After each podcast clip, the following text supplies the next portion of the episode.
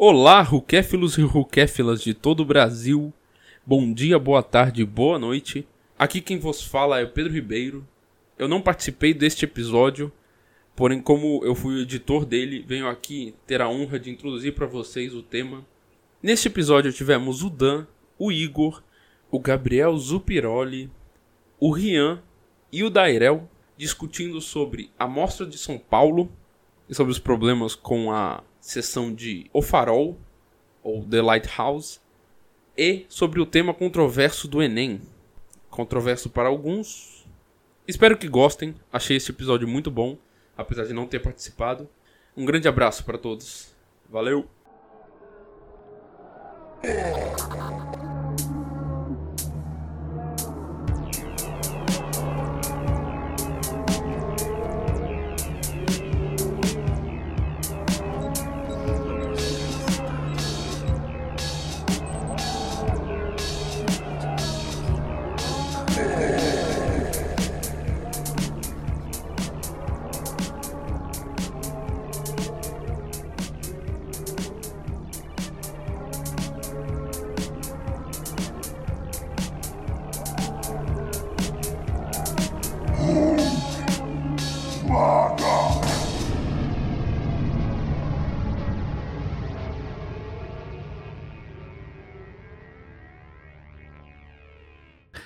Bom dia, boa tarde, boa noite a todos que estão nos ouvindo. Tá começando mais um Rollcast, depois de muito tempo, mas nem tanto assim, porque teve Pocket, eu esqueci dele. Mas estamos aqui, não à minha esquerda nem à minha direita, mas à minha frente, Igor. Alô, estamos aí de novo. À frente do Igor, o Ryan, Rian. ou isso. Oi? Meu nome não é Ryan, é Rian. E à frente do Rian, Zupiroli. Boa noite a todos. Por que, que agora é de frente? Pra não ter confusão de tá muito à esquerda, tá muito à direita, não sei o que, pipi, popopó. Ah, tá. Tá bom, estamos todos na, na mesma linha, centralismo democrático aqui, ninguém mais à esquerda, ninguém mais à direita de ninguém. Todos unidos pela luta, Pela filazinha. sim. Pela Hoje paixão. Tá, tá- hoje tá muito complicado falar esquerda e direita. Hoje, o- hoje o Lula foi solto e tá muito caótico. Sim. Bom, vamos começar aqui, então. Vamos falar brevemente sobre a Mostra Internacional de São Paulo, que ocorreu aqui, nessa cidade de São Paulo. Igor, quer fazer seus, seus apontamentos sobre os filmes que assistiu? Porra, deixa eu ver, eu acho que eu devo ter visto coisa de 30 filmes aí, que comparado a galera que foi hardcore mesmo, que viu aquelas coisas de 80 e tantos, não é muito, mas. Mas porra, deu, deu pra ver bastante coisa legal, deu pra ver umas coisas bem interessantes. Eu tô escrevendo críticas na minha página lá, na Matuoli Foi o Cinema, se vocês quiserem acompanhar, eu tô soltando meio devagar assim, porque eu demoro um pouquinho pra escrever. Tem muita coisa bacana vindo aí. Eu vou destacar o Honeyland, que é um filme da Macedônia, fantástico, um documentário. E o Viajante da Meia-Noite, que é de um diretor afegão que ele gravou tudo no celular, o processo dele de como refugiado. Fantástico, incrível. Melhor filme que eu vi esse ano. Então esses dois aí, depois o resto eu comento um pouquinho melhor quando tiver oportunidade. Qual foi o melhor filme que você viu esse ano? O Viajante da Meia-Noite. Caralho. Melhor que Parasite Bacurau. É isso que eu achei estranho. Cara, eu chorei esse filme inteiro, praticamente. Eu nunca chorei tanto num filme. Incrível. Puta que Teremos- pariu, sério. Teremos uma surpresa, então, na lista do final do ano. Já tô Muito, botando muito aqui o watchlist já no Letterboxd. Não, assim que aparecer, eu vou forçar ele pra caralho. Vocês não têm noção. Mas a gente É. comenta depois. Tem, tem vários filmes que são muito interessantes aí que vieram. Menos o Pássaro Pintado, que é uma merda. Perda É. de tempo. Sim. É, então eu vou falar aqui rapidamente. Eu vi. Eu vi muitos poucos filmes, acho que eu devo ter visto. Deixa eu ver. Eu assisti o Vida Invisível de Eurídice Guzmão. Gostei. É, não é melhor do que Bacurau, mas ele é muito bom, é muito bonito.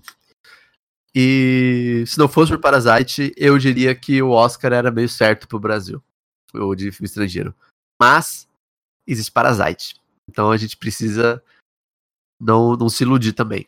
Acho importante. Depois a gente fica decepcionado e fica com raiva dos coreanos. É, infelizmente já, já é de Parasite, mano. A não ser que, tipo, Parasite ganhe melhor filme e aí eles não deem, não deem o estrangeiro pra Parasite também. Cara, Então- é o Oscar, nu- nunca. Então, eu vi o, o vídeo que o aquele cara lá, o Delagnori, não sei como é que fala o nome dele, fez sobre o, o Cidade de Deus. Vocês viram? Eu vi. Não. Então, ele fala basicamente que no, no caso de Cidade de Deus, é, is- o, a- a o comitê que decidia o- os indicados ao filme estrangeiro, ele era muito conservador. E aí teve o, a, a, a o, a- o screening lá, inicial deles, foi horrível. O, era do era o Einstein, o Harvey Weinstein que tava divulgando. Ele viu aquilo e ele falou: Não, eu não vou jogar esse filme pra concorrer esse ano.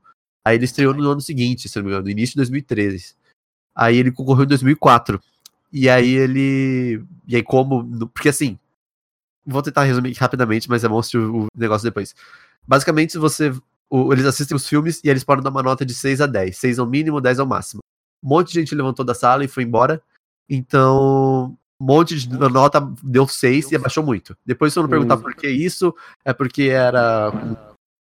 é, era muito violento, tinham cenas de sexo que eles achavam necessário, não sei o quê.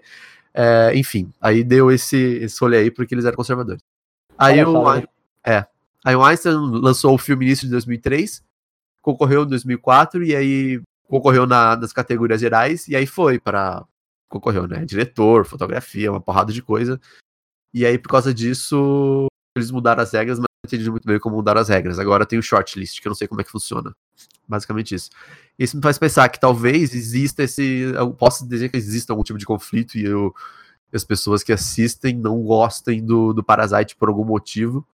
E aí o Vida Invisível concorre, mas eu acho muito difícil. Eu não É. confio muito. Sei Já lá, né? teve filme que ganhou melhor filme, melhor estrangeiro também. É, Não. O fato é que o Oscar não tem critério, né? Vai ser uma surpresa de qualquer jeito. Mano, Sim. é. Só pra tipo, explicitar esse negócio de que não tem critério, vocês viram o filme lá da Nigéria que foi desclassificado? Enfim, foi uma merda isso aí, mas o podcast não é sobre isso, né? Puta, a Mas gente vocês vai entrar viram nessa essa polêmica. Eu- um Não, é complicado, mesmo. cara. co- É. É Essa complicado. daí, foi- essa daí É é que eu falei, complicada, né? essa é complicada. Acho que não tem critério bom pra isso. Sim, culpa é da Inglaterra, de qualquer jeito. Sempre, sempre. Pau no cu da Inglaterra. Pau no cu da Inglaterra. É, enfim. Eu assisti também, além de Vida Invisível, né? Voltando. Assisti um filme coreano chamado Meg. Muito fofo. Muito, muito, muito bonitinho. É, assim, ele se perde um pouco do, depois do primeiro ato, mas o primeiro ato é maravilhoso. Não tem problema nenhum. E eu, eu gostei do final também, apesar de ele ser um pouco estranho. É, vale a pena assistir. Ele tem um pouco aquele clima meio nonsense do. Daquele filme do parque, o I'm a Robot and That's Okay, sabe? Aquele negocinho. É fofo. É agradável. E eu assisti o filme coreano também, é, Cleaning. Legal, mas nada de novo, nada muito interessante. Dava pra viver sem isso. E depois eu assisti um filme sueco. Também não me marcou muito. é, não, não vou lembrar o nome dele. É, tipo. Não marcou mesmo. Não, não marcou mesmo.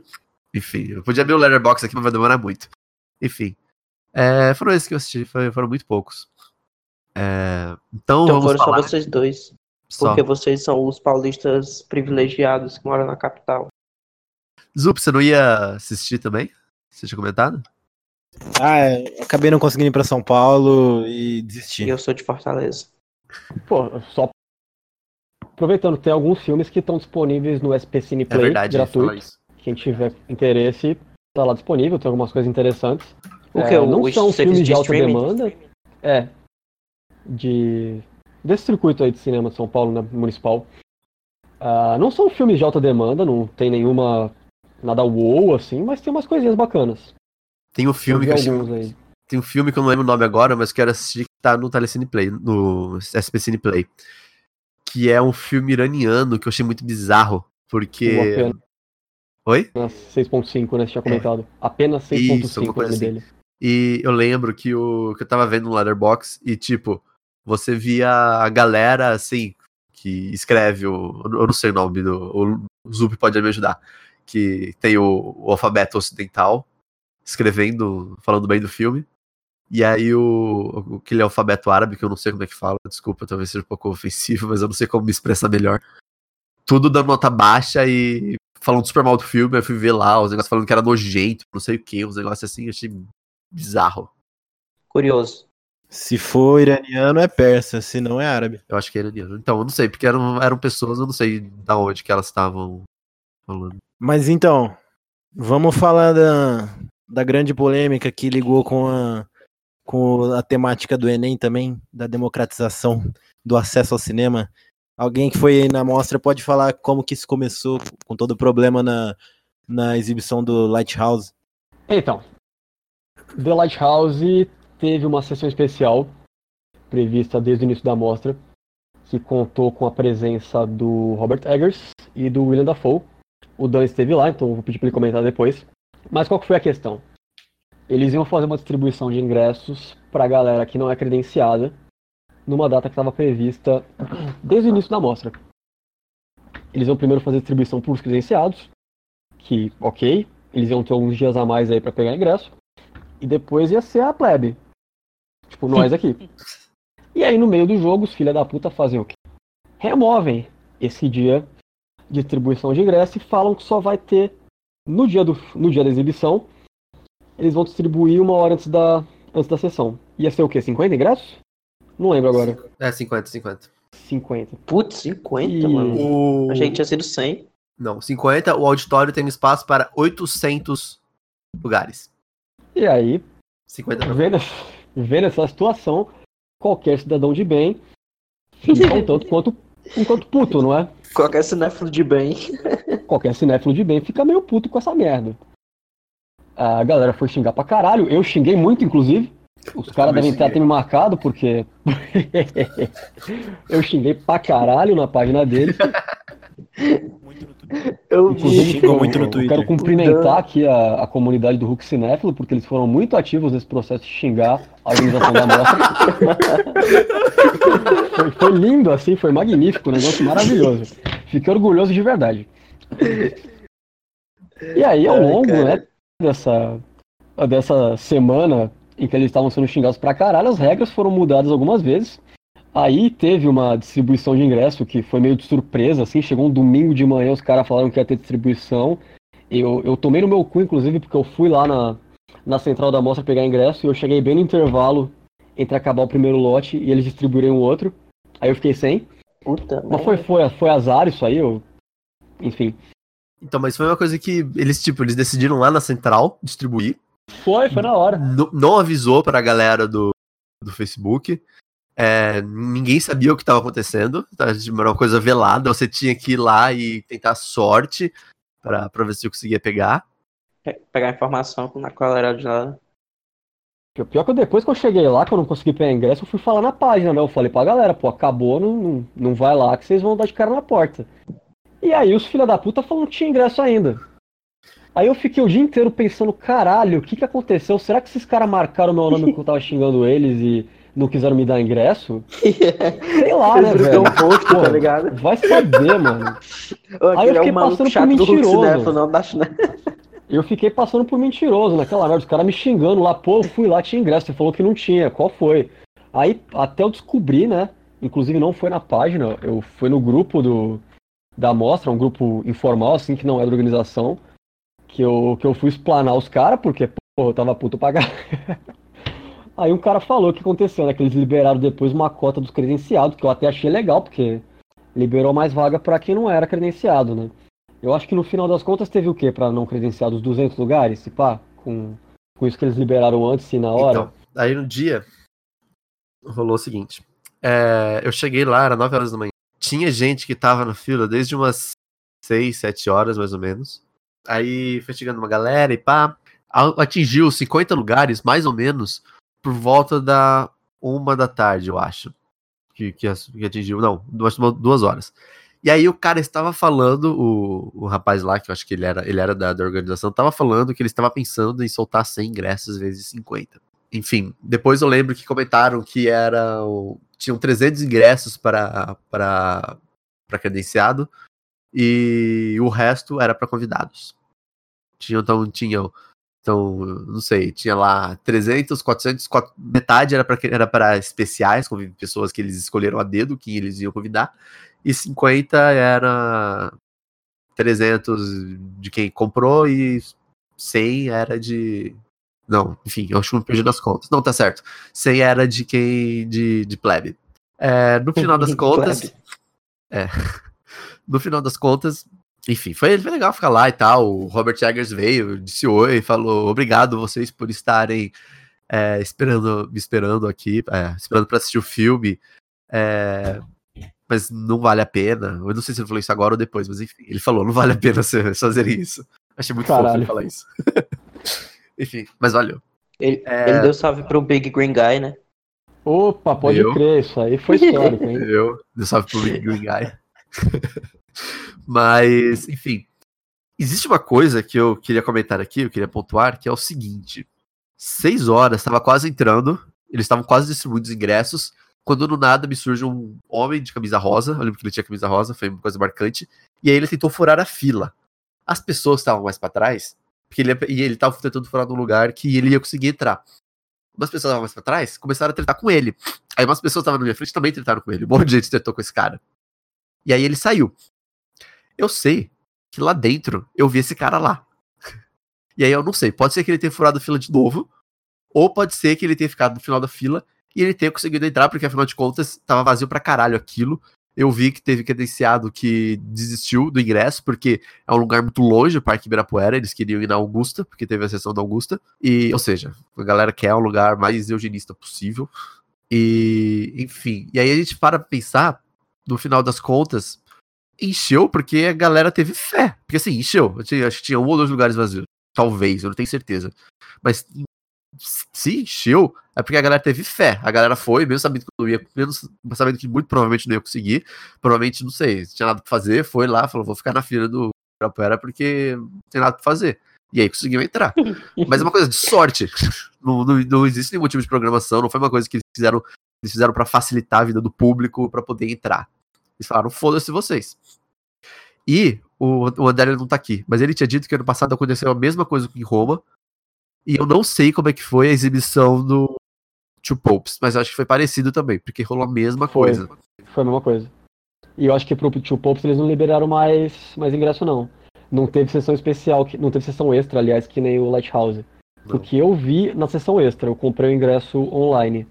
Aí muita gente que, que ia querer na sessão especial comprou pra sessão extra, porque era mais fácil, né? Você não ia ter que ficar o dia inteiro na fila. Você comprava online e foda-se. Mas o Dois Papas não teve isso não, foi só o Lighthouse por conta da repercussão mesmo da galera xingar pra caralho, ficar puta. Tanto que teve sessão também na repescagem, que pelo que falaram também foi o mesmo caos.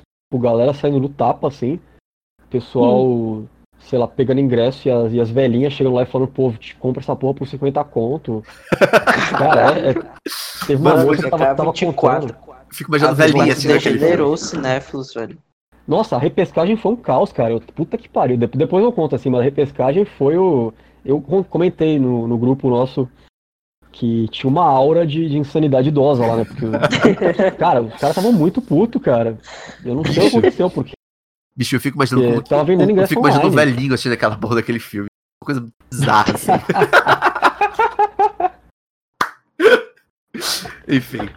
É, a gente já vai falar aqui, porque a gente vai linkar isso com a questão da, da democratização, né? Porque existe um debate óbvio, inclusive por parte da própria, do próprio evento que fez, o, fez os debates a respeito disso. Mas eu queria falar também sobre a SP Cine. Foi, teve uma coisa bem mais ou menos. Não, não foi parecido, foi um pouco foi bem diferente. A exibição do Vida Invisível. A exibição do Vida Invisível foi no Teatro Municipal. Pra quem não sabe, lá tem Teatro Municipal de São Paulo, né? Lá tem espaço para nove, né, tem 900 lugares. Eles distribuíram o ingresso pro público, mesmo o público não, não pagante, porque foi de graça também. Eles distribuíram a partir da. Acho que da segunda ou da terça-feira, não tenho certeza, foi quatro dias antes. Então foi. Se foi na. Na sexta exibição, eu acho que foi terça. Mas eu não tenho certeza. Enfim. É, então eles distribuíram dias antes. Eu consegui pegar. Até não foi no dia que lançou, foi no dia seguinte, distribuindo. Mas. É, um, amigo meu ele ficou lá, tem um monte de gente na fila. E aí eles- a galera comentou que eles ficaram putos porque tinha um monte de gente entrando na frente e tudo mais, e entrando e, e pá. É, existia também, a maior parte foi para convidado, a maior parte não foi de, de, de plebe. A maior parte foi, foi convidado. Acho que foi uma coisa de tipo, acho que tinha uns 500 lugares para convidado, alguma coisa assim. Uma coisa absurda de convidado. E aí, a gente.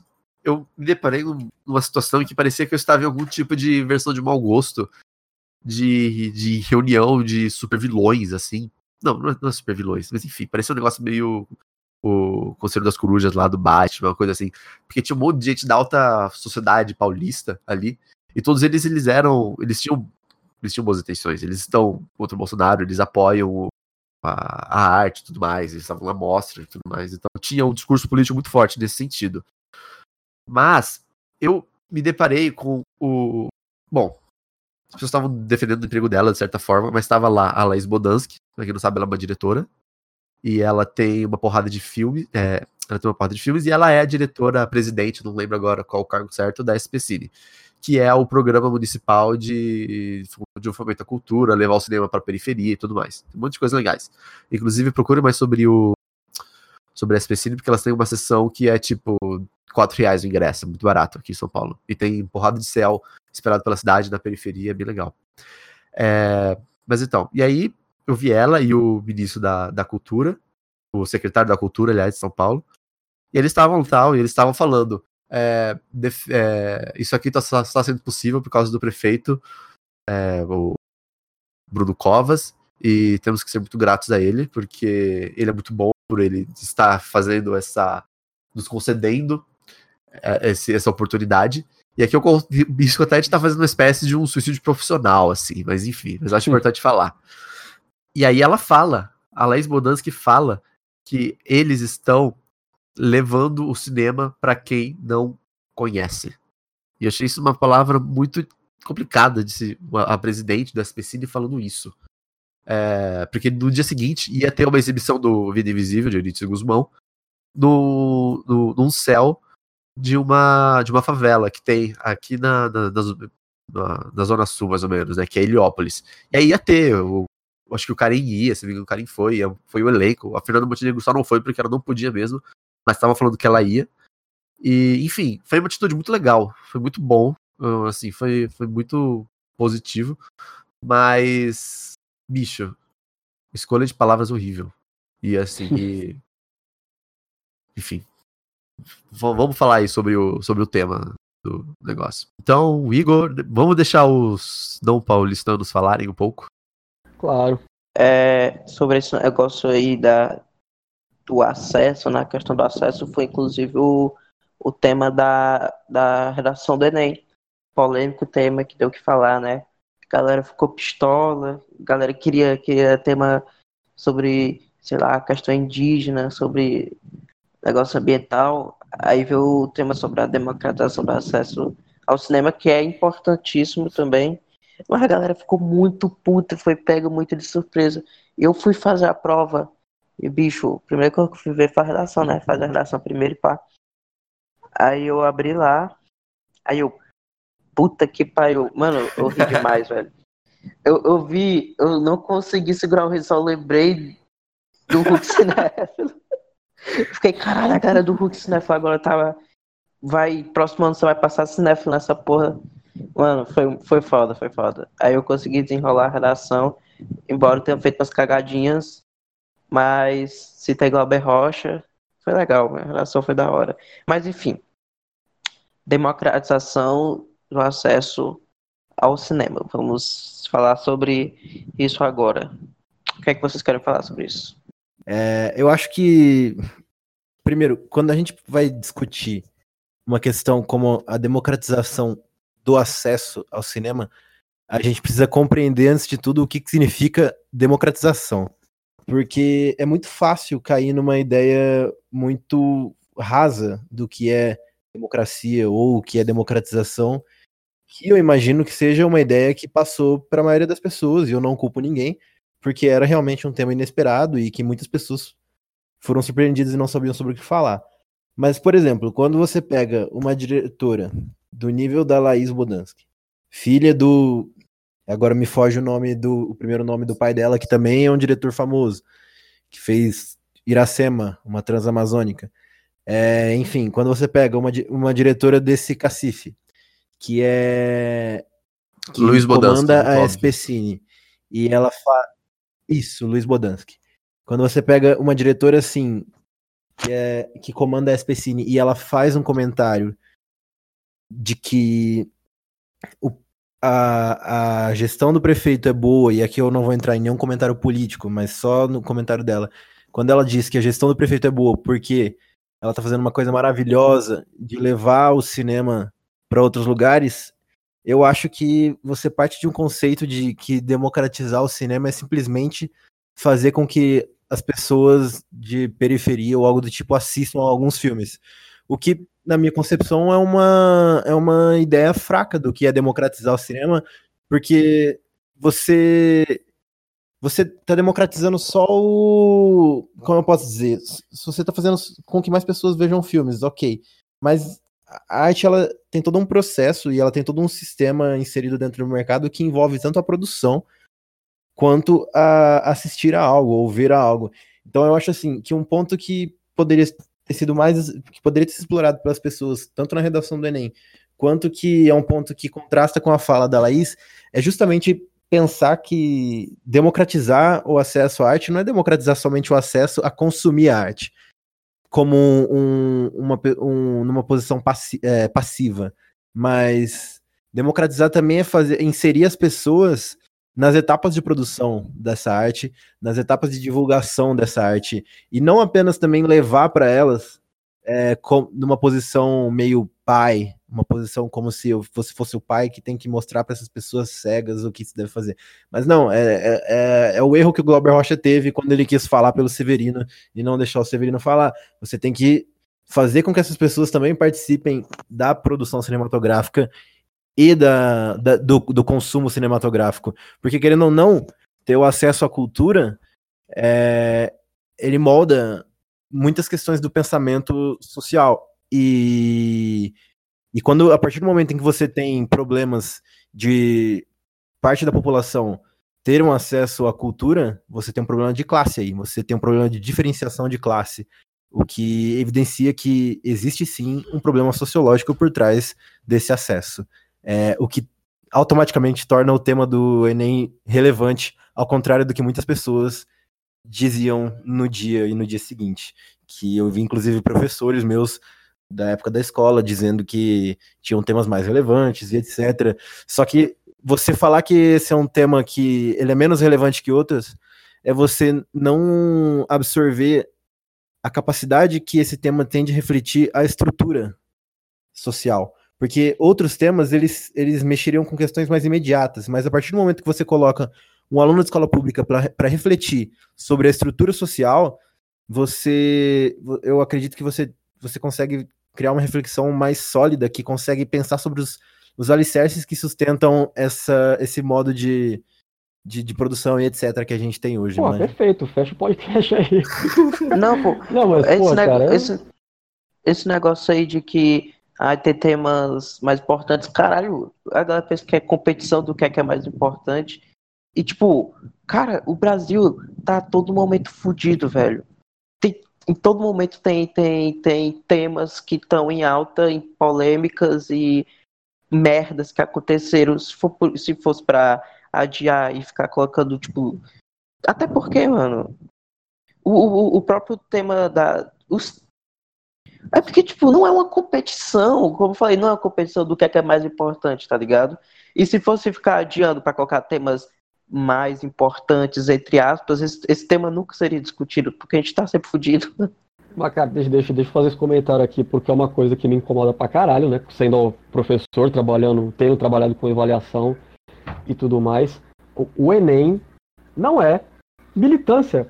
Porra, a prova do Enem não está fazendo o seu trabalho de base. Não é o INEP que vai fazer o seu trabalho de base de levar consciência política para as pessoas. Você não tem que esperar que o INEP traga um tema importante para uma redação de vestibulando que só vai ser lida por, por avaliadores.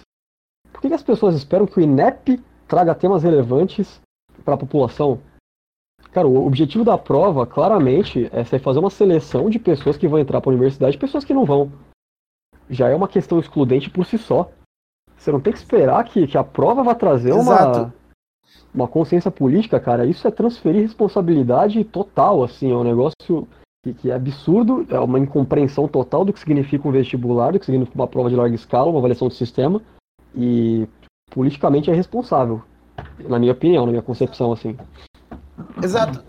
O, o, o máximo, vou falar aqui rapidinho, o, o máximo que você vai conseguir de transformação numa prova como o Enem é do, do aluno que está fazendo, mas como é uma redação de 30 linhas, é, você vai conseguir uma coisa mínima, certo? Então, tudo bem. Até entendo você exigir que temas mais atuais, entre aspas, sejam tratados que para fazer o, o, aluno refletir.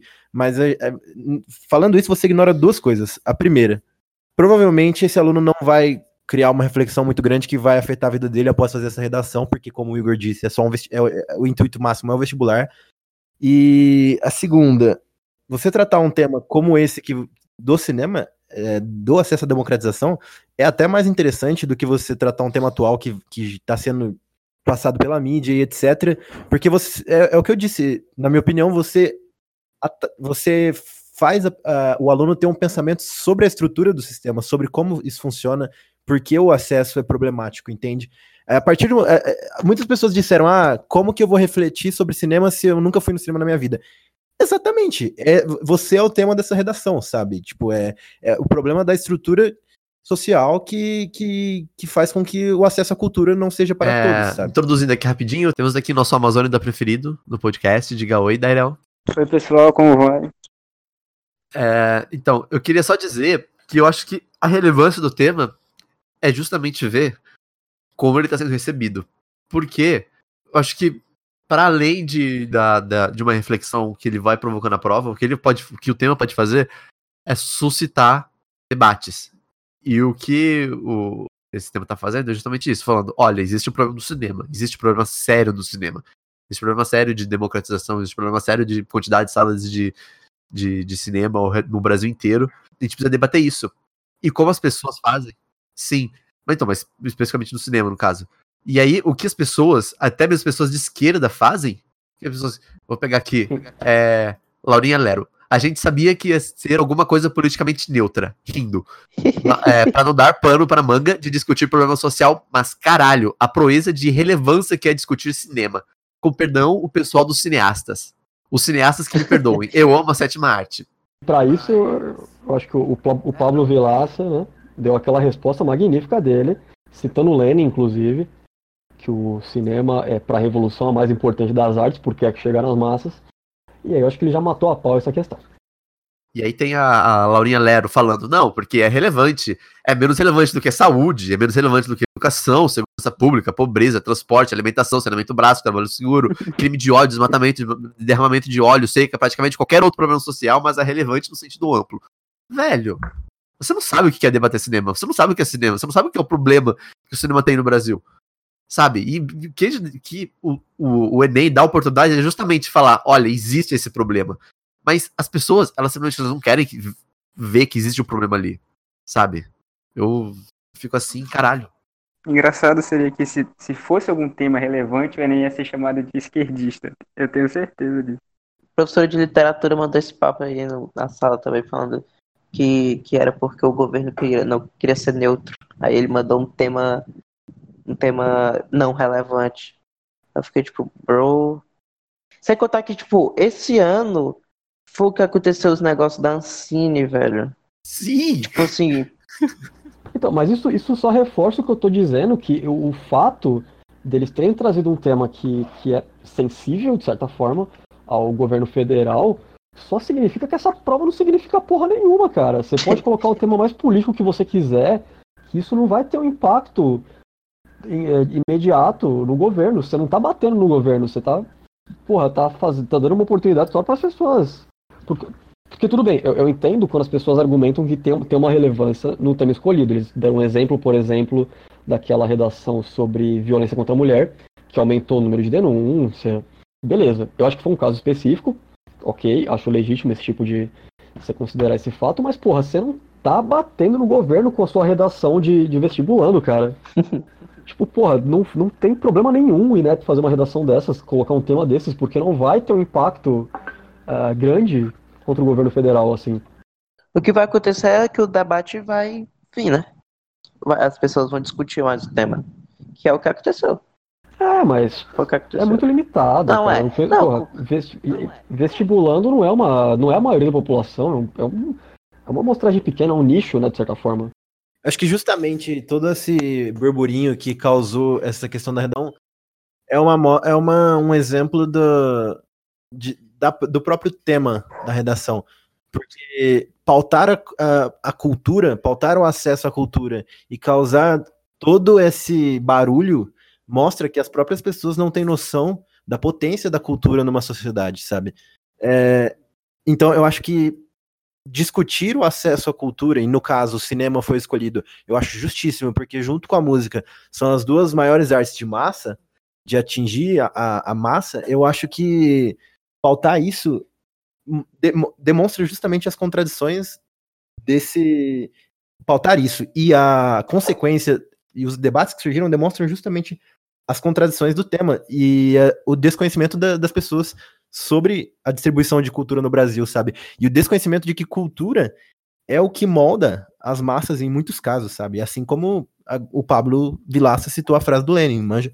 Não, e você vê que realmente é insignificante, por quê? Porque os bolsonaristas eles estavam comemorando que não tinha Pajubá na prova.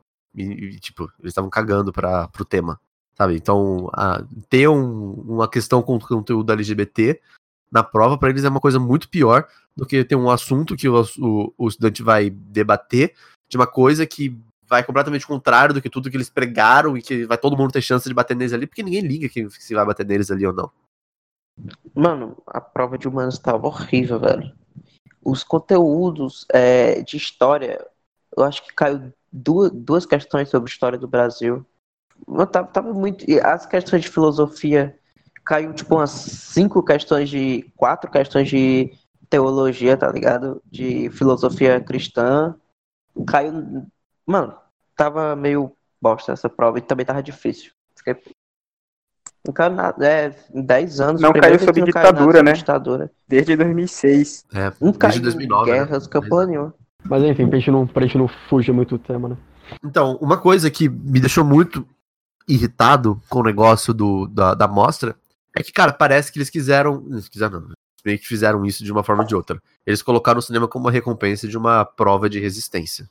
Sabe? Você, você não só resistência, você tinha que estar desempregado, você tem que ser uma pessoa jogada na vida, né? Que você não trabalha, ingressa de graça pra. Uma competição. É, não, sim, acaba sendo uma competição. E arte não é uma competição, cinema não é uma competição. Não tem que ser um prêmio, não tem que ser um, um negócio que você tem que se sacrificar e você tem que se desdobrar pra conseguir aquilo. Não faz sentido nenhum isso. Isso é completamente contrário do que seria democratização. Eles vão e eles fazem um debate sobre esse assunto. Isso que é, que é ridículo, né, cara? Porque eles tiveram esse debate com relação a isso. E o pior é que eles acabaram cedendo no final. Se eles já tivessem pensado no público que não é credenciado desde o início e tivessem feito o que eles fizeram de fato, teria sido muito mais tranquilo. Porque eles distribuíram ingresso para não credenciado numa data anterior. Eles deram mais ingresso do que. Muito mais ingresso do que estava previsto para não credenciado. Foi uma coisa que, que eles podiam ter pensado antes e feito né, já de antemão. Eu, eu, eu acho que a, a própria mostra é um exemplo desse tema da redação do Enem, não só por esse episódio, mas, por exemplo, ela costuma trazer sessões baratas. é, eu, quando eu fui ano passado, eu, eu lembro que eu pagava 12 reais no ingresso, e algumas, algumas sessões são gratuitas e tal. Mas Tem várias- não- Como? sessões gratuitas. E tem todas as sessões de, vi- de realidade virtual, por exemplo, lá no CineSesc, que são todas gratuitas. E é coisa que, que não tem acesso facilmente. Então, exato. En- Então, tipo, ela, ela, ela entra, a a própria mostra entra um pouco como exemplo nessa construção dela como uma um festival de cinema que, de certa forma, vai contra aquele elitismo dos outros festivais e aproxima ele da população. Mas, porém, justamente nesse último ano teve toda essa problemática com a questão dos, dos credenciados e, e just- justamente eu acho que isso é um, é um exemplo certeiro, assim, de- do funcionamento dessa questão da democratização, sabe? Querendo ou não, foi uma um movimento meio elitista esse que aconteceu, foi um movimento que privilegiou quem já tinha acesso aos ingressos que pagaram a mais, pagaram antes etc. E enfim. Então, privilegiar quem pagou antes é uma coisa que nem, assim, é problemático, é, mas a gente até entende, porque, enfim, tá com pouco apoio do governo do federal, tem, várias dificuldades. Eu acho que podia ter procurado uma, uma alternativa, que nem o Festival do Rio tá fazendo, com crowdfunding, é, que nem o, o Animamundi fez, se bem que Animamundi a gente entende que é diferente, porque é, existe uma desvalorização de animação e acaba sendo mais barato fazer um festival de animação, mas mesmo assim, é, o que é um absurdo. Mas enfim, eu acho, eu, eu até entendo eles cobrarem, eles, eles darem um tipo de privilégio para quem paga. Apesar e pros, e pros patrocinadores também, né? Porque a grande questão foi que eles liberaram muita vaga pros patrocinadores das sessões especiais. O, o fato é que teve um corte muito grande de verba então, do evento. Teve. E apesar disso, eles conseguiram manter o tamanho, conseguiram manter a. a isso eu achei louvável. Então, é, tipo, não foi. foi... Um pouco menor, não? Acho, mas foi, foi muito pouco. Eu acho que foi quase a mesma coisa, né? Teve mais de 300 filmes, acho que nesse hall agora. E, mas, pô, é, não foi por mal, assim, que eles fizeram isso, eu acho. Só foi infeliz o fato deles terem é, mudado as regras no meio do caminho e, e claro, prejudicado quem tava, quem não era credenciado. Mas é. A, a, eu acho que a mostra, como um todo, ainda é um grande. É um evento muito valioso aqui para o nosso circuito. Uhum.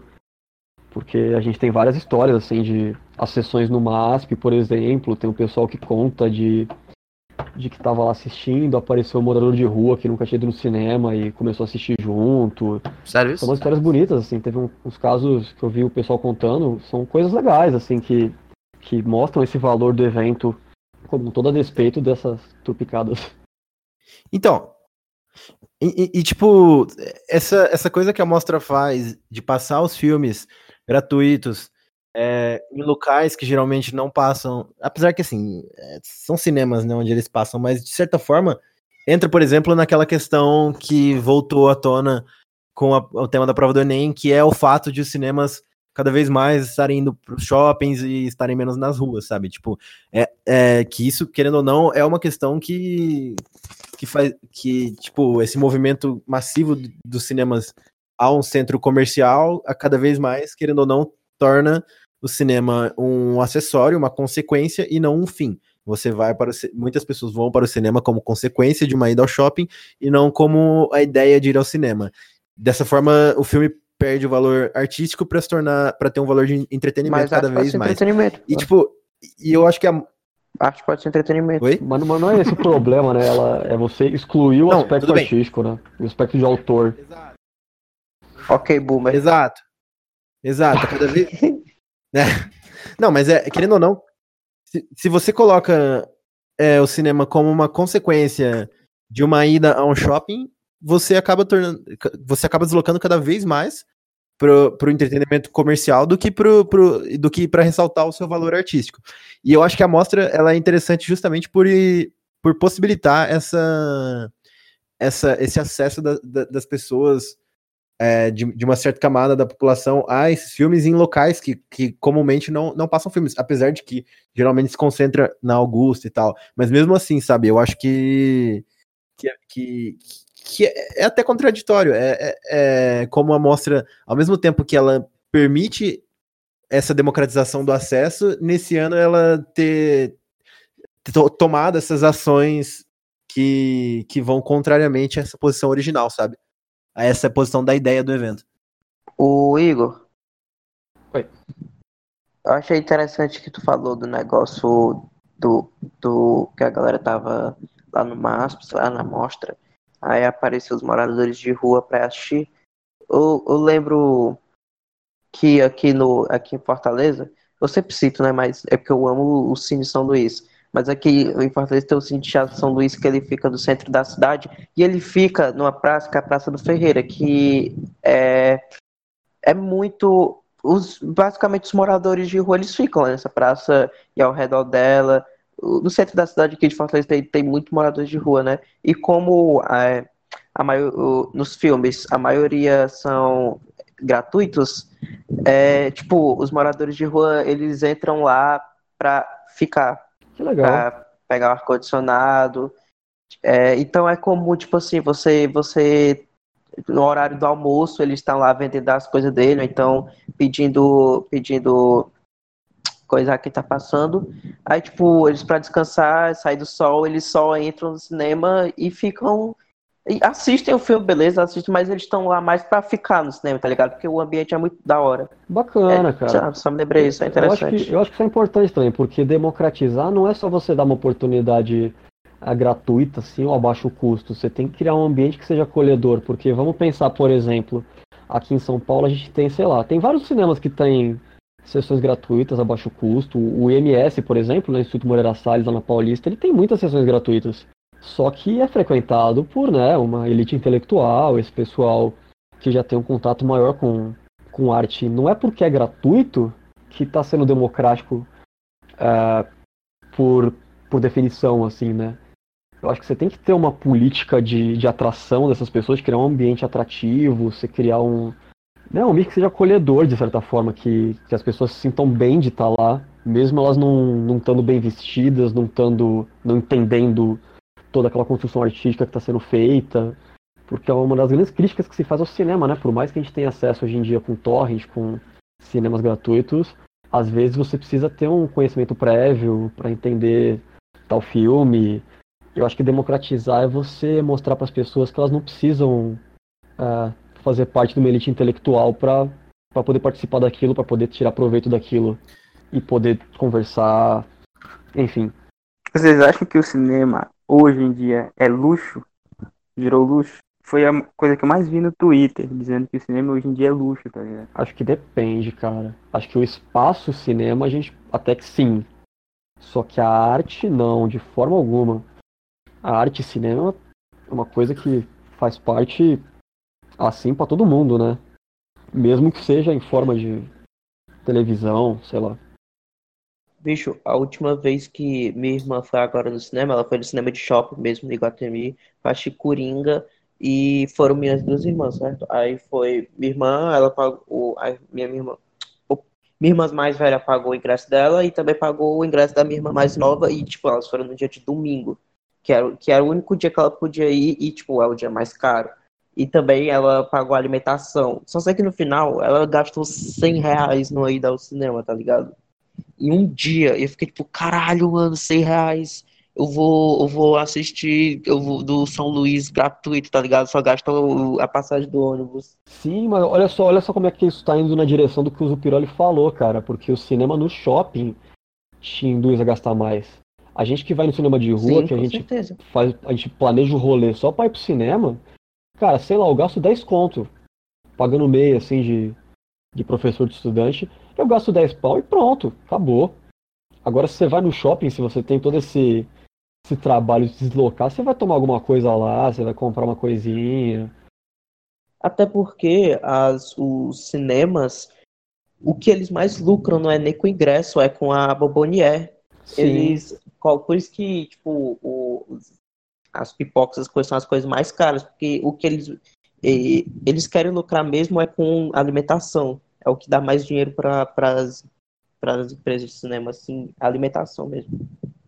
Exato. E, e é por isso que eu falo que o filme ele, ele se torna até um, um acessório, sabe? Tipo, é como. Porque real, eh, o lucro maior vem da, da pipoca e, do, e do, do refrigerante e acaba sendo. Você ir ao cinema, querendo ou não, acaba sendo um, um evento que tá cada vez menos relacionado com a experiência estética e artística que você consegue retirar do filme e cada vez mais relacionado com com um evento, como você ir com um casal no, even- no cinema, comer uma pipoca, assistir um filme, depois.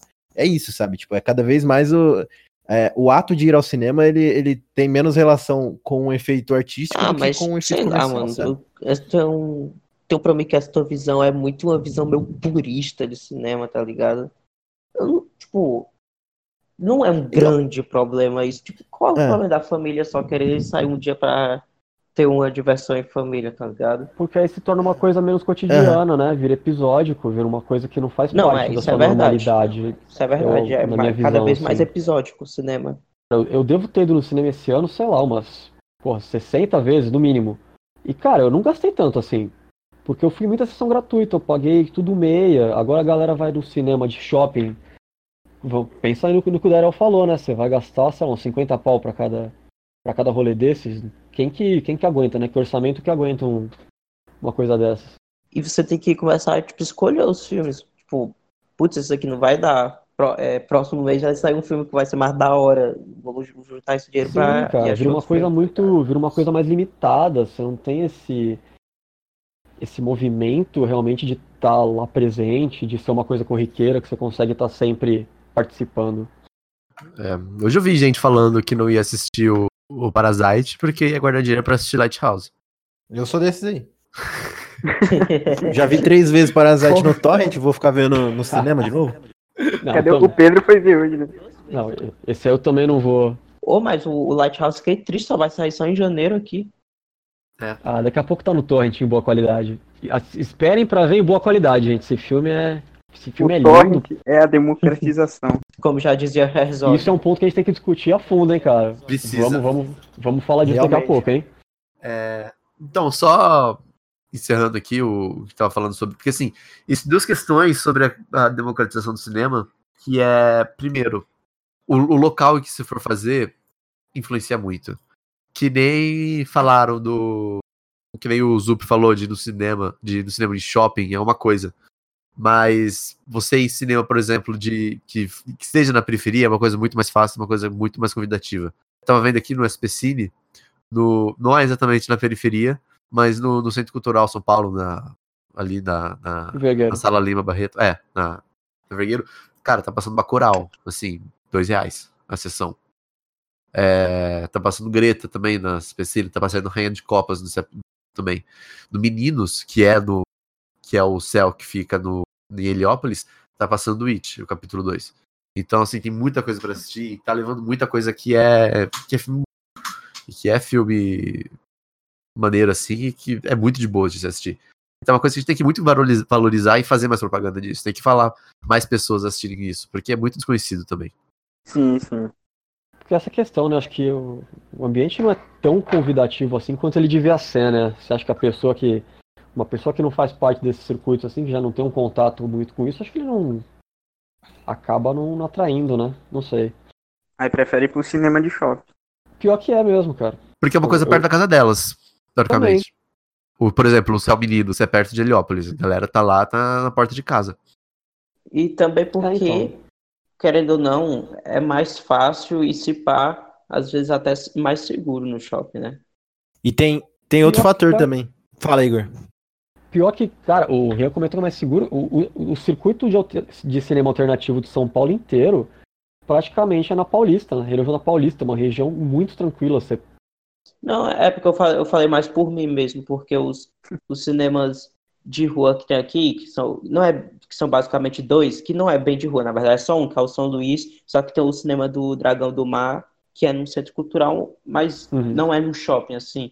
É, eles são ali na região do centro, que eu já falei, numa região muito tranquila, dependendo do horário, e é de locomoção, assim, é meio bosta. Assim, enfrentar o centro da cidade é uma merda pra você ir, tá ligado? Não é que muitas vezes, quando às vezes eu falo que eu vou pros meus amigos normais, eu vou, sei lá, no cinema, assistir filme no São Luís, a galera fala, caralho, mano, quem é que vai no centro assistir filme, tá ligado? pode crer. Mas aqui em São Paulo é o contrário. Aqui é, é tudo centralizado, é tudo numa região, ah, de certa forma, luxuosa, tá? Uma região mais elitizada, assim. Isso é parte do problema. É claro, tem 800 cinemas aí. Tem, tem outra questão também atrelada ao fato do, do cinema de shopping, que é que a gente tem quase um monopólio aí das redes que passam os filmes. Tipo, você tem, sei lá, Cinemark, Cinépolis, Cine Caralho 4, e são, tipo, poucas redes que monopolizam. Então, cada vez mais você tem menos. Como eu posso É dizer? verdade. menos, menos opções, assim, diversificadas de filmes pra ver. E aí você tem que partir pro ciclo alternativo que tem só em capitais, sabe? Aqui mesmo em Campinas, que é uma cidade com mais de um milhão de habitantes em São Paulo, é, a diversidade da programação é muito ruim, sabe? Tipo, e você tem aqui, tipo, Cinemark, você tem Cinépolis, você tem Kinoplex, sabe? Tipo, e é- é, essas grandes empresas, geralmente estrangeiras, é, acabam sendo, sendo elas que dominam o cinema de shopping, sabe? E limitando a programação. Uma coisa que eu acho que a gente tem que fazer é. Porque uma coisa que não, não é fácil, e eu não sei como a gente vai conseguir fazer também. Mas é tentar voltar um pouco com a, com a cultura dos cineclubes. Sabe? É tentar, sei lá, bicho, vai lá, junta uma galera, é, arranja alguma forma de, de, de comprar, divide, um monte de gente compra um projetor e projeta filme. Porque é, é desse jeito que vai crescendo a coisa. Tem uma porrada de cineclube hoje em dia que foi forte no passado e foi crescendo assim. Porque não tem como a gente ficar dependendo das pessoas. Aqui em São Paulo, a maioria dos cinemas que estão. Que, que, que são assim, que eles são mais alternativos, é do, do Itaú. Tem o, Instituto Moreira Salles, tem o, o Espaço da Augusta. É, vira e mexe tem coisas também no, no Ibirapuera, lá no, na, no auditório que também é do Itaú. O Itaú domina tudo nessa porra. Tem o Sesc.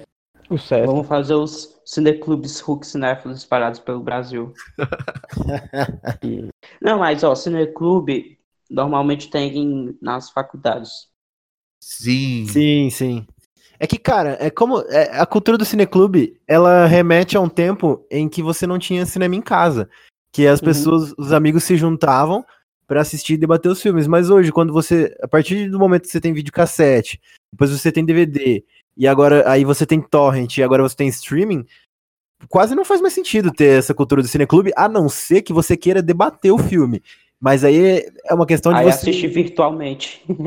É, também. Bota Então, no, tipo, bota no Que Skype. debate no É, assistir pelo Discord, vai com, conversando com a galera assiste Sim. filme. Então, tipo, essa, essa cultura do cineclube, eu acho que ela é difícil dela voltar numa era em que cada vez mais individualmente você tem acesso ao cinema, sabe? Ele deixa de ser uma experiência coletiva da sala de cinema para se tornar uma experiência individual da tela do notebook no quarto, sabe? Isso é uma forma de, de democratizar o acesso, querendo ou não. né? Sim, é. Pior Mas que deixa é. eu trazer uma perspectiva aqui da profissional aqui de, de professor. Aqui na Rede Municipal de Educação de São Paulo, na prefeitura, a gente tem uma, uma frente de trabalho de educomunicações, que é basicamente para trabalhar com educação e mídia. Isso é uma, é uma frente que está crescendo, uma iniciativa que está em desenvolvimento, está bem forte hoje em dia. A gente está tendo uma participação até internacional, que está dando uma visibilidade legal para esse tipo de trabalho, que envolve justamente essa educação midiática. Isso com cinema também. Cinema faz parte desse tipo de trabalho. Então a gente tem projetos nas escolas de criar um cineclube, justamente como o Dan está falando, para fazer discussão, para poder fazer essa educação para cinema. E produção também, produção ah, independente, que é o que eu estou fazendo com o meu projeto, que está em andamento de produzir cinema de uma forma ah, autônoma. Só que isso não fica circunscrito necessariamente ao, ao projeto. Você consegue trabalhar isso nas escolas, porque, por exemplo, na minha EJA, a gente tá. Eu fiz meio que um cineclube improvisado. Eu tô passando filmes africanos de diretores consagrados, assim, premiados em FESPACO, em, em coisas do gênero, pra gente poder discutir. E, porra, é um espaço privilegiadíssimo, né? A gente consegue trazer clássicos. Eu passei pra eles alguns curtas-metragens brasileiros, né? O Ilha das Flores, o Miau, é, Meu Amigo Nietzsche, umas coisas assim que eles não teriam acesso de outra forma. São bem difíceis, assim, de. É, é mais pra, pra quem conhece mesmo, né? Que vai atrás, história de cinema, que curte uns clássicos. E é um espaço muito privilegiado, cara. Você conseguir fazer discussão para pessoas que, que não têm um contato muito grande com cinema, que cinema para eles é aquela coisa de shopping mesmo, aqueles filmes blockbuster, aquela coisa.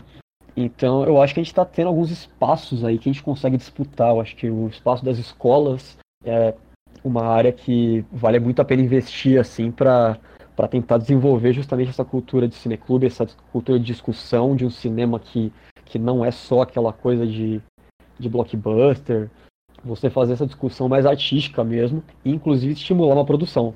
Estimular uma produção que pode se desenvolver e ser algo que vai, sei lá, se espalhar mais, estimular as pessoas. É o que eu tô apostando, assim, que eu tô tentando investir profissionalmente em de mim, né, na minha, na minha atuação. Então, eu tava pensando justamente nisso. Talvez o jeito de chamar, de, de, de fazer a galera voltar pro, pro cineclubes, seja justamente, não sei, você tentar fazer ponte com Enem, uns negócios assim, sabe? Que seja uma, uma forma de você começar a, a suscitar essa, essa curiosidade e esse, esse interesse. Mas eu não sei também como é que funciona, né? Não sei qual que é o interesse do, da, dos jovens nesse, nisso, mais. Sou velho já. Jovem, se você se interessa na Marvel, parceiro. Mas, cara, você usa a Marvel de ponte, cara. Você pega, você vai pegando, sei lá, umas animações assim, tem. ah, como é que é o nome daquele filme? É, Som e Fúria, algum- um filme brasileiro aí de. Enfim, tem, tem filmes que são acessíveis que não Vai tem introduzindo essa. aos poucos na droga da cinefilia. É, a galera vai pegando, vai, vai pegando gosto. Você vai introduzindo assim, gradualmente. Eu acho que é uma coisa plausível de se fazer. Sim, É, O Bacurau, por exemplo, cara, todo mundo tá vendo Dos essa porra, coelhos. puta. É, eu, pô, os meus, meus colegas, os professores lá, o pessoal amanhã, sexta-feira, vai juntar uma galera, acho que de umas 15 pessoas pra ver Bacurau. Porque eu falei pra Mano, eles que era do caralho. Porque eles viram minha tá crítica lá na página, tempo, velho. aí todo tá mundo viu e, e tá indo atrás, né? Hoje eu, não é vi gente que, cinéfila assim, né? hoje eu vi que Bacurau 700 mil pessoas já assistiram. Mano, 70 mil pessoas. Tá, tá há 10 semanas. Ó, Tá muito tempo, velho. Parece coisa tipo assim de, de, de Vingadores, tá ligado? De blockbuster foda. Que passa esse Eu- tempo todo. Eu, eu queria radical. Para, um segundo. O Rian acabou de comparar Vingadores com Bacurau. Só queria falar isso, tá? Sim, algum problema? Vamos bater no Rian, hein? Ó, Porrada no, no de menor. Eu, eu queria radicalizar um pouco aqui as coisas, visto que eu tenho que sair logo mais. É, eu queria soltar uma, um enunciado aqui em vias do sistema que a gente tem hoje, em vias da forma como a arte é distribuída hoje, em vias de tudo isso, a verdadeira democratização da cultura no nosso sistema é a pirataria. Certíssimo. De acordo. De acordo. Eu não sei se seria uma coisa válida de colocar na prova, né, no Enem, porque, querendo ou não, é crime. E crime costuma zerar a prova. De- Deve, o Vamos ver. Zancap deve ter colocado, tá ligado? Mano, muita gente deve ter botado em pirataria. Sim. Não, Mas- mas pior que- o pior que não, porque. Na verdade, isso é uma crítica que eu tenho a fazer a, a esse, a esse tema. Não ficou muito explícito se, se o, a democratização, o acesso do cinema era o cinema físico ou o cinema sétima arte, entendeu? Então, mas esse é, o, é, esse que é o lance do Enem, não é? Que você deixa aberto pra galera interpretar do jeito que quiser. É válido de qualquer forma. As duas coisas são válidas, né? São importantes. Eu vi um pessoal criticando essa perspectiva de você falar do streaming, por exemplo, ah, com relação a ser um aspecto importante para democratização, mas, porra, também é, cara. O streaming É. também é uma forma de dar acesso para as pessoas.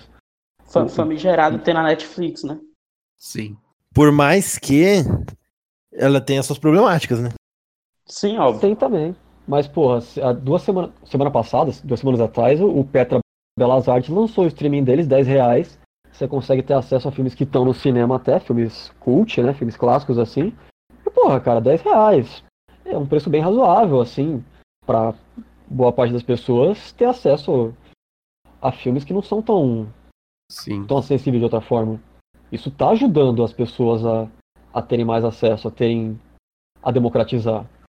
Olha, eu, eu- acho, eu acho que no fim, depois da gente falar de todos esses pontos, assim, do streaming, é, eu citei aqui a pirataria num tom irô- brincadeira, mas querendo ou não, é é uma forma de acesso. Enfim, eu acho que no fim, depois de tudo isso, a conclusão é que para realmente haver uma, uma democratização, tanto no âmbito da- do consumo da arte, quanto no, no âmbito da produção da arte, da participação popular, etc., é necessário uma mudança na forma como se estrutura a disseminação de cultura, certo?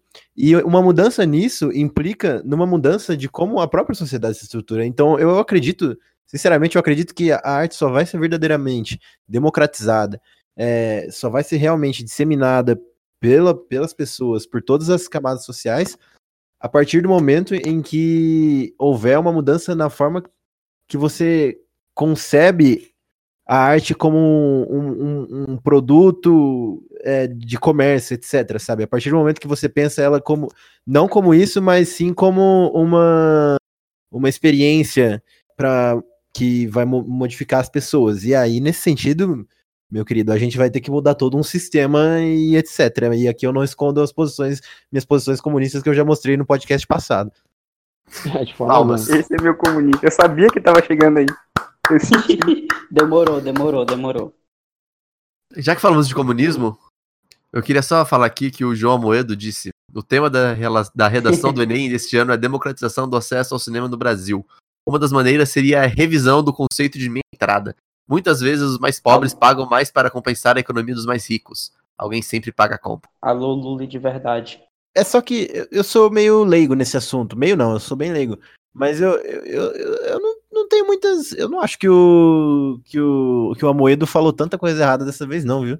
Eu ouvi. Olha, eu imagino que a lei da cara- minha entrada, ela, ela tem as suas implicações, assim, viu? Mas você vai É cortar meia muito- entrada para estudante e vai continuar dando pra galera que usa cartão do Itaú, por exemplo. Porque, sei lá, toda a rede Itaú, Cinemark, depende do cartão que você usa, você tem meia entrada. Vai continuar a mesma coisa, eles só vão te incentivar a comprar mais um produto. É, sei. E É, é, é muito, é muito sonho neoliberal achar que, pronto, tirar meia entrada e aí os, as redes de cinema, ó, vamos agora baixar os- o preço dos ingressos. Porque, tipo, tem uma questão, inclusive dá um salve pro, pro reitor aí, que das economias que explicou direitinho como é que isso funciona. Que a questão é o nome do termo, peraí, é elasticidade de demanda, que é tem o quais são o que a galera sempre fala, né, na oferta e demanda e pá. Se você corta a meia entrada, a demanda ela não vai continuar fixa, porque vai ter gente, tem gente que só vai no cinema por causa da meia entrada, porque só consegue pagar a meia. Uhum. Essa demanda ela vai diminuir. Hum. Então, a partir do momento que essa demanda diminui, o preço ele vai ter que aumentar para suprir essa diminuição da demanda. Então, vai acontecer que vai continuar basicamente o mesmo preço. É, eu acho que eles vão criar outros critérios pra dar desconto, cara, porque já existe isso. Já... Na prática, quem Sim, paga, quem paga os- inteiro é quem quer. Porque você usando o cartão de crédito que eles querem, você usando, sei lá, estando no plano que eles querem, você já tá pagando meia. O, o padrão já é pagar meia. E, porra, você não vai quebrar isso porque a rede não quer que você, que você quebre isso. Eles querem estimular que você consuma o produto que eles querem. Fazer o, a venda casada deles. Então eu acho muito Uhum. questionável, assim. Também tem, um, tem dias, né? Tem dias que é muito mais barato. Tipo, aqui, Fortaleza, segunda-feira no, UC, no UCI é, é 8 reais É, a- o, até aí, o beleza. preço do ingresso na Até aí eu acho, eu acho tranquilão. Eu acho que. Eu acho que mais ou menos caminha no sentido mais ou menos parecido com, a, com o lance de, de cobrar meia, meia entrada. É, me- comprar meia entrada. Comprar mensalidade em faculdade pública. Porque, apesar de que existe a, a problemática da faculdade pública, de que vai sempre, pode sempre abaixando o, pa- o padrão, o, quantidade mínima lá, e aí chega uma hora que vai ficar completamente impossível a pessoa que receberia que, que receberia o benefício conseguir entrar, é, que seria pública de verdade e teria seria completamente elitizada já. Existe essa questão. Mas eu acho que vai mais ou menos assim um pouco por esse caminho. Eu acho que você não tem que pensar, você tem que pensar em como seria e trabalhar para a coisa ser justa e não trabalhar para remediar uma coisa, um problema estrutural que nós temos hoje. Hum. É, é isso. Sim, eu, eu, eu queria citar o, o Herzog, que ele falou que- Meu sobre a homem. pirataria. Grande homem. Ele falou que a pirataria é a maior forma de distribuição do mundo Com certeza. e falou que é, se você não conseguir encontrar os filmes deles é, na Netflix ou na TV, você pode baixar e que se você quiser roubar, ele usa a palavra roubar, se você quiser roubar os filmes deles, você tem a minha bênção, nas palavras dele. Corretíssimo, cara. É, é absolutamente o que eu espero do cara que roubou a primeira câmera pra fazer um filme, tá ligado? Mas é, cara, o, o Torrent, Cara, é sério? É o que eu espero. o, o Torrent é o pináculo da tecnologia de distribuição digital, né? A gente tem que esperar o mercado Sim. se adaptar à tecnologia ou o contrário, o mercado que tem que se adaptar? Eu acho que a segunda opção é mais é um pouco mais sei lá, né, é válida de ponto de vista do desenvolvimento da humanidade. Mas pô, para não falar que a gente tá tá defendendo apenas ideias comunistas, o- os ANCAPs excepcionalmente têm um ponto de vista muito válido sobre a propriedade intelectual. Pau no cu da propriedade intelectual. Ah, que. É, não é uma coisa de ANCAP, né? É uma Não, coisa tô- comunista também. Tô É, brincando, é só pra ser diplomático, é só pra ser diplomático. Zupirolis está saindo, dê tchau pras pessoas, Zupirolis. É, eu preciso ir, que amanhã eu acordo cedo Mas foi bem Eu interessante participar aqui do debate. é, Gostei de pontuar algumas coisas.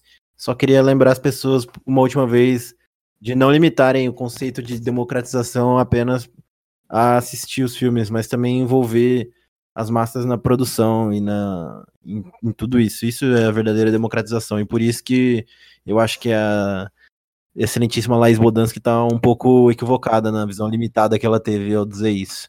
Mas é isso, muito obrigado a todos pela participação. Eu espero voltar aqui em breve. Até mais. É, Tem mais alguma coisa para pontuar?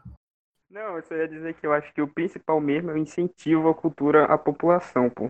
As Bicho, massas, assim. caralho, mas a gente esqueceu. O, o máximo. O que, que a gente esqueceu? É o, o principal, o. A gente esqueceu a mesma coisa que eu esqueci. Que a gente esqueceu a mesma coisa que eu esqueci na redação de falar dos deficientes, mano. É verdade. Hum, Não, tudo bem, é verdade. importante, Deus, ele mas. está esnobando deficiente Não, é aí, ó. importante, mas porra, não... tudo bem. É, um problema que tem, que é meio grave, é, é que existe uma, um, uma- um problema de que grande parte da população prefere filmes dublados, mas para pessoas surdas é melhor legendada a sessão. Uhum. Eu já vi muita. Uhum. Já vi pessoas surdas reclamando disso. Pessoas surdas. Reclamando que a, que o, a, a falta de, de, de cópias legendadas acaba excluindo elas de ir no cinema. Mas, cara, tá ligado que tem uma solução. Cinéfilos também. Tem uma solução estúpida de simples pra isso, né? Legenda digital, igual eles fazem na mostra. Legenda eletrônica, que você coloca embaixo da, da tela. Porra, não atrapalha. Aquela, leg- Já era. aquela legenda é horrível. Mas já é alguma coisa, já resolve o problema. Não, é, é alguma coisa. Mas, nossa, é muito ruim aquela legenda. Cara, eu fiquei muito puto algumas vezes. Porque, tipo, eu ficava me Sério? perdendo. É Assim, porque eles ajustam na hora, né? Mas se você colocar antes. Qual a diferença disso É uma com a legenda que legenda? fica. É uma legenda que fica embaixo da tela. Que ela não tá, não tá na tela, ela fica embaixo. Tem uma Você pessoa coloca uma legenda sentada. embaixo. Põe a legenda em todos os filmes, acabou. Todo tem uma mundo pessoa sentada Não, na frente com um Isso aí deve projetorzinho. atrapalhar. Sei lá. O É, não, problema. No, no caso da amostra, sim, você tem alguém que tá lá sincronizando o tempo todo, mas se você normatizar Então- a legenda fora da tela, você pode tocar dublado com legenda e foda-se, não vai atrapalhar ninguém. O problema que eu senti é que às vezes eles invertiam, e aí às vezes a, a, pe- a pessoa falava um negócio primeiro embaixo, depois em Não, cima. não, isso, e isso aí sim, ficava tipo, mas é coisa da amostra, isso. é coisa da amostra isso. Porque os filmes que vão pra amostra, eles não têm, eles não têm distribuição ainda, não todos, né? Então não tem legenda oficial. Aí eles têm que fazer, é meio de improviso você tem que chamar a galera do, do faz legenda pra fazer essas pontas das legendas certas, porque não é possível. ah, não, mas é, é quebra galho, né? Só que se você coloca uma Ah, não, legenda mas- normal ali embaixo, o sistema, o sistema arrumadinho, bonitinho, você coloca no filme dublado e acabou, cara. Você, to- to- todo o filme tá legendado. Aí vai, vai mudar a questão do áudio original ou não. Mas, porra, qual que seria o problema de fazer isso? Não teria uma dificuldade técnica de fazer isso. Aí você já resolve a vida Sim. do- dos surdos. Vocês acham, é, mudando um pouco do o assunto, vocês acham que existe alguma forma, enfim, não sei, isso aí é uma, uma brisinha. Vocês acham que existe alguma forma de incluir cegos no cinema? Eu tava pensando nisso, mas tipo, Tem um porra, cinema audível, pô. Com audiodescrição. É, audiodescrição. Audiodescrição. Mas, mas aí teria que ter uma sessão específica pra eles, né? Ou equipamento específico. Você pode colocar um, um fone, alguma um coisa. fone. Que isso, já Isso sim, tem umas salas que tem um existe, fone. inclusive. Isso já existe. Já existe, é pouco, mas existe. Pô, deve ser trilouco, né, mano? Trilouco, sim, sei lá. Deve ser. Eu nunca, nunca vi, tenho curiosidade, assim. Deve ser interessante. Sim.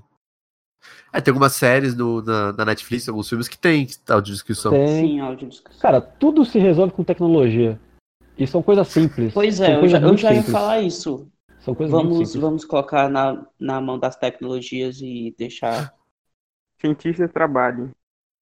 É, tu- é tudo, cara. É, distribui... é democratização, distribuição. Tudo você ter uma tecnologia a serviço do povo, você consegue resolver qualquer problema. Eu sou, eu sou meio transhumanista nesse sentido. Tudo, tudo vai ser. Mas porque é verdade, cara. Se a tecnologia está a serviço das Não, pessoas, é. ela resolve todos os problemas que a gente tem. Você não assistiu Black Mirror o suficiente ainda. Não, mas Black Mirror é tecnologia burguesa. É verdade. É verdade. Podcast sobre Black Mirror no próximo, pessoal. Porque o Igor falou em trans, que o transhumanismo, eu lembrei que um amigo meu já se declarou anarco-transhumanista. Eu fiquei, caralho, que porra é um anarco-transhumanista? É, você junta duas palavras aleatórias, você cria uma vertente nova, normal. Cara, acho que é isso aí. Então, estamos encerrando aqui, meus queridos, minhas queridas, querides. Alguém quer dar uma mensagenzinha de despedida? Piratei esse, esse podcast. Perfeito. Tudo isso é culpa do imperialismo e o Martin Scorsese estava certo. Ok, Ah, sei lá, gente, é isso aí. Se vocês tiverem alguma, alguma outra perspectiva, entra lá no nosso grupo no Facebook para debater. Agora que eu e o Dan estamos de moderadores, o negócio tá, tá muito Meu mais. tá muito mais legal. Uh, Refinado, Todos aqui- refinado. Ficou todos sério aqui agora. são, Todos aqui são administradores, Agora, né? nesse momento, sim. Sim, Só corno, só corno. sim. E Agora tá, tá eu tendo. vou aproveitar o momento de jabá aqui. Quem quiser ler review sobre os filmes da mostra, vai lá na minha página. Estão sendo postados a conta-gotas, mas é porque eu também, eu também trabalho. Aí complica um pouco para escrever. Mas vamos lá. Matou Auli foi ao cinema no Facebook. Ele tirou minhas esperanças. Eh, Vocês falaram sobre o filme do pássaro lá? Ele ou- está sendo xingado para caralho, porque eu fiquei puto que foi comparado ao Tarkovsky, porque é, é uma merda. Sério? Meu Deus. Tarkovsky, cara. Você não, você não tem noção. Ah, se for comparar com Solaris é uma merda. Vai no teu cu. Caralho, rapaz. Solaris é horrível. Solaris é Caralho, horrível. eu não vou entrar Não. nesse debate, porque o próximo podcast O criador do Huxnef falando Ah. isso. É o criador do Hulk vamos sair na Snap, porrada aqui, hein? Melhor encerrar por aqui que já acabou, acabou a graça. Tá bom, então.